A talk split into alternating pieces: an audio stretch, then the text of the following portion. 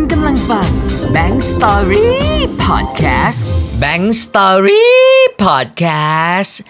EP ที่ศูนย์มาแล้วครับ สวัสดีคุณผู้ฟังด้วยนะครับ เอาเป็นว่า EP นี้เนี่ยคงจะเล่าเรื่องอะไรเลยไม่ได้เนาะเพราะว่าเรายังไม่รู้จักกันมาก่อน ขอเป็น EP ที่แนะนำตัวเองก่อนแล้วกันว่า ผมคือใครมาจากไหนแล้วก็ ตอนนี้เป็นใครและทำอะไรอยู่บ้างนะครับ ผมชื่อดีเจแบงค์ธนบันครับ ปัจจุบันก็คือจัดรายการวิทยุอยู่ที่ Sunshine Radio พัทยา หลายคนที่เป็นคนชลบุรี พัทยาคงจะทราบดี เพราะว่าคลื่นนี้แล้วก็รายการนี้นี่อยู่กับคนฟังในเขตพื้นที่ชลบุรีพัทยามานานมากหลาย 10 ปีมากแล้วนะครับ แต่ว่าปัจจุบันเองก็แน่นอนแหละว่านอกจากจัดรายการวิทยุแล้วก็เป็นพิธีกรด้วยทำยูทูบเบอร์ด้วยนะ เพราะว่าเรามีช่องที่ชื่อเดียวกับช่องพอดแคสต์นี้เลยก็คือ ชื่อว่า Bank Story ฉะนั้นเนี่ยใครที่อยากจะไปดูว่า เอ๊ะเรามีชีวิตไลฟ์สไตล์อย่างไรในการทำ YouTube อะไรอย่างนี้ก็ฝากเข้าไปดูด้วยจะได้สนิทกันมากขึ้นนะครับ แต่ว่าถ้าย้อนความกลับไปว่า เอ๊ะแล้วแบงค์มาเป็นดีเจได้ยังไง นี่ถ้าย้อนจริงๆเนี่ยตั้งแต่ปี 2547 เลย นั่นคือปีแรกที่ มีความคิดริเริ่มอยากจะเป็นดีเจมีอินสปิเรชันอยู่ๆความฝันนี้ก็มา เพราะว่าเนื่องจากว่าช่วงนั้นเองเนี่ยเป็นช่วงที่เรียนหนังสือแล้วฟังวิทยุเยอะ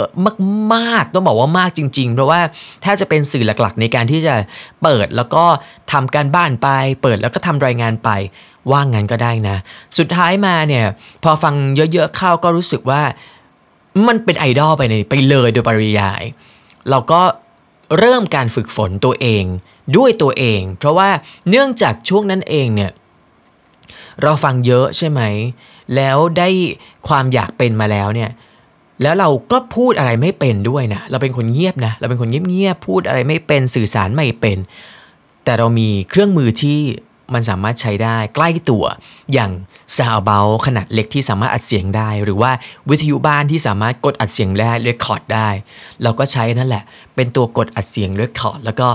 เปรียบตัวเองเป็นแบบดีเจที่เราฟังทุกวันไปเลยว่า ถ้าเราพูดแล้วแล้วแบบกรอฟังเสียงตัวเองอะ่ะมันจะเป็นอย่างไรแรกๆก็จะตลกหน่อย เพราะว่า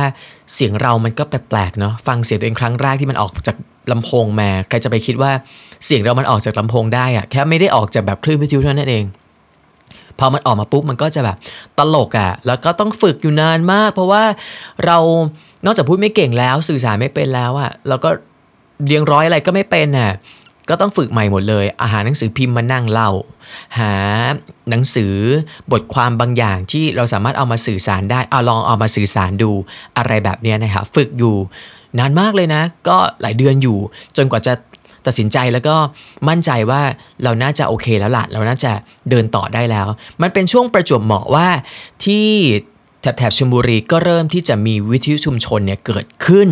อย่างต่อเนื่องแล้วก็เยอะหลายคลื่นมากๆ ตัดสินใจไปคลื่นใกล้บ้านครับ คุณขี่มอเตอร์ไซค์ไปเลย แล้วก็เดินเข้าไปคนเดียวด้วยซ้ำไม่ได้ไปกับใครทั้งนั้นไปเองเลย แล้วก็ตัดสินใจไปบอกเขาว่า ผมมาสมัครเป็นนักจัดรายการวิทยุที่คลื่นนี้ครับ โอ้โห ตอนนั้นไปด้วยความมุ่งมั่นมาก เขาก็แน่นอนละ่ะ เขาต้องกลัวอยู่แล้ว แล้วก็ไม่ให้โอกาสจะไม่ให้ลองก่อน เพราะว่าเนื่องจากเราเป็นใครมาจากไหนก็ไม่รู้ สุดท้ายมาก็ เขาก็ให้เราเริ่มต้นจากการแบบไปนั่งช่วยพี่ๆดีเจหาแผ่นก่อนนะ ไปช่วยรับโทรศัพท์หลังไมค์ก่อนนะ นั่นแหละนั่นคือสิ่งที่เรา อยู่เริ่มต้นแล้วไปแอบรักจำจ้ะ เพราะว่าเอาจริงมันช่วยได้นะ เราไปแอบนั่งดูเขาช่วงแรกเขาก็ไม่กล้าอะไรกับเราเยอะหรอกหมายถึงว่าพี่ๆเขาก็เหมือนแบบเรามาจากไหนก็ไม่รู้นึกออกไหมเราก็ใช้วิธีการแอบดูว่า ดีเจเขาทำอะไรบ้าง เขากดปุ่มอะไรบ้าง เขาสไลด์อะไรบ้างอะมิกเซอร์คืออะไร ใช้แต่ละอย่างยังไงอะไรอย่างเงี้ยก็ครูพักลักจำไปเรื่อย จนสุดท้ายแล้วเนี่ยนะครับต้องบอกว่าพี่ๆเขาก็น่ารักก็เริ่มแบบซึมซับกันไปเรื่อยๆ พี่ๆเขาก็เริ่มแบบว่าให้วิชาเรา สอนว่าอ่าถ้าจะพูดก็จะเป็นอย่างนี้นะ ถ้าจะตัดข่าวต้นชั่วโมงก็ทำอย่างนี้นะ ถ้าจะเข้ารายการทำอย่างนี้นะ หรือว่าจะต่อเพลงเปิดเพลงทำอย่างนี้นะนั่นแหละคุณมันได้วิชามาหลากหลายมาก เพราะว่าเนื่องจากว่าวิทยุชุมชนในยุคนั้นเนี่ย ก็จะมีรายการทั้งลูกทุ่ง ลูกกรุงสตริง เยอะมากหลายแบบมาก และแต่ละแบบเองเนี่ยเขาก็จะสอนเราไม่เหมือนกัน เพราะว่าการจัดรายการที่เป็นลูกทุ่งก็จะแบบหนึ่งจัดรายการลูกกรุงก็แบบหนึ่งจัดรายการสตริงก็แบบหนึ่งหรือว่าบางทีก็จะ ได้วิธีการพูดที่ไม่เหมือนกันอะไรแบบเนี้ยนะครับ ก็จะได้หลากหลายแบบมากพอมาผนวกเป็นตัวเราเองแล้วเนี่ยเป็นสิ่งมหัศจรรย์ของโลกมากในตอนนั้นที่เรามองกลับมาที่ตัวเองเนี่ยเพราะว่าจากคนที่เริ่มนับจากศูนย์เลยนะครับ จนช่วยเขาไปประมาณสักเดือนกว่าๆพี่เขาก็มีเวลาให้ลง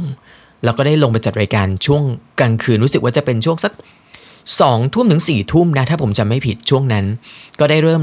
ทดลองจัดรายการ จนจัดไปจัดมาจัดสักระยะใหญ่ ๆ วิทยุชุมชนก็เริ่มเกิดขึ้นอย่างต่อเนื่องและเยอะมากขึ้นแล้ว เราก็กลายเป็นว่าได้โอกาสที่อื่นเพิ่มเติมเพราะว่าคุณพ่อคุณแม่ก็น่ารักมาก คือขับรถไปส่งเราแบบสมัครเพิ่มเติมหลายต่อหลายที่ ทีนี้ทุกวันเสาร์อาทิตย์จะเป็นช่วงที่สนุกมาก เพราะว่าจะเป็นช่วงที่เราแบบทัวร์จัดรายการมาก เช้าไปคลื่นหนึ่งเที่ยงไปคลื่นหนึ่งเย็นไปคลื่นหนึ่งอะไรอย่างเงี้ยสนุกมากตอนนั้น จนกระทั่งเรียนจบมปลายทำยาวมาเลยนะ คิดดูแล้วกันว่าสนุกขนาดไหน จนมปลายเรียนจบปุ๊บ ตัดสินใจไม่เรียนต่อเพราะความดื้อดึงของตัวเอง ไม่เรียนต่ออยากจะทำงานนี้ต่อ แต่ว่าไปมาก็เบื่อ เบื่อเสร็จเลยตัดสินใจกลับไปเรียนต่อในหลังจากนั้น 1 ปีเสียเวลาไป 1 ปีที่ไม่เรียนต่อมหาวิทยาลัย ทีนี้ก็ตัดสินใจไปเรียนต่อที่มหาวิทยาลัยหัวเฉียวเฉลิมพระเกียรติ ผมได้เป็นนิสิตนักศึกษาในปี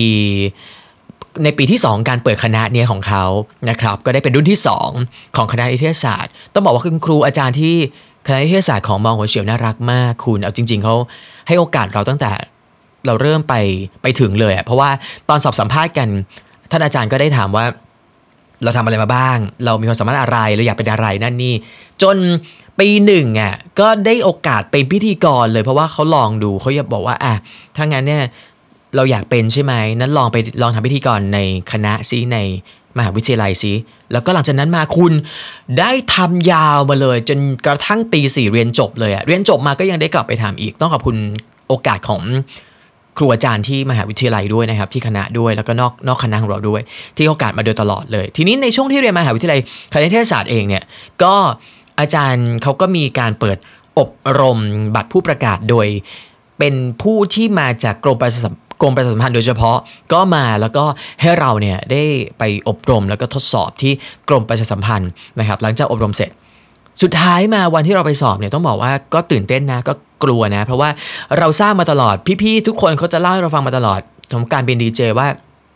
การเข้าไปทดสอบแบบผู้ประกาศเนี่ยนั่นคือจุดทดสอบจุดผ่านด่านที่นักจัดรายการวิทยุควรจะต้องไปผ่านให้ได้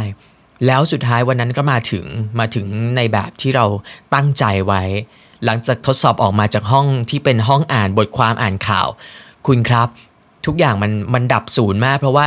มันเครียดอะแล้วมันก็ไม่คิดว่าเราจะทำได้เลย มันมันยากมันแบบมันตึงไปหมดอะมันมันอยู่ในความกังวลไปหมดเลย แต่สุดท้ายมาพอผลมาติดประกาศ ก็กลายเป็นว่าเราเป็นหนึ่งในผู้ที่ ผ่านครับคุณปรบมือซีรออะไร เราผ่านครับ แล้วเราก็ได้รับแบบผู้ประกาศมาจากการสอบ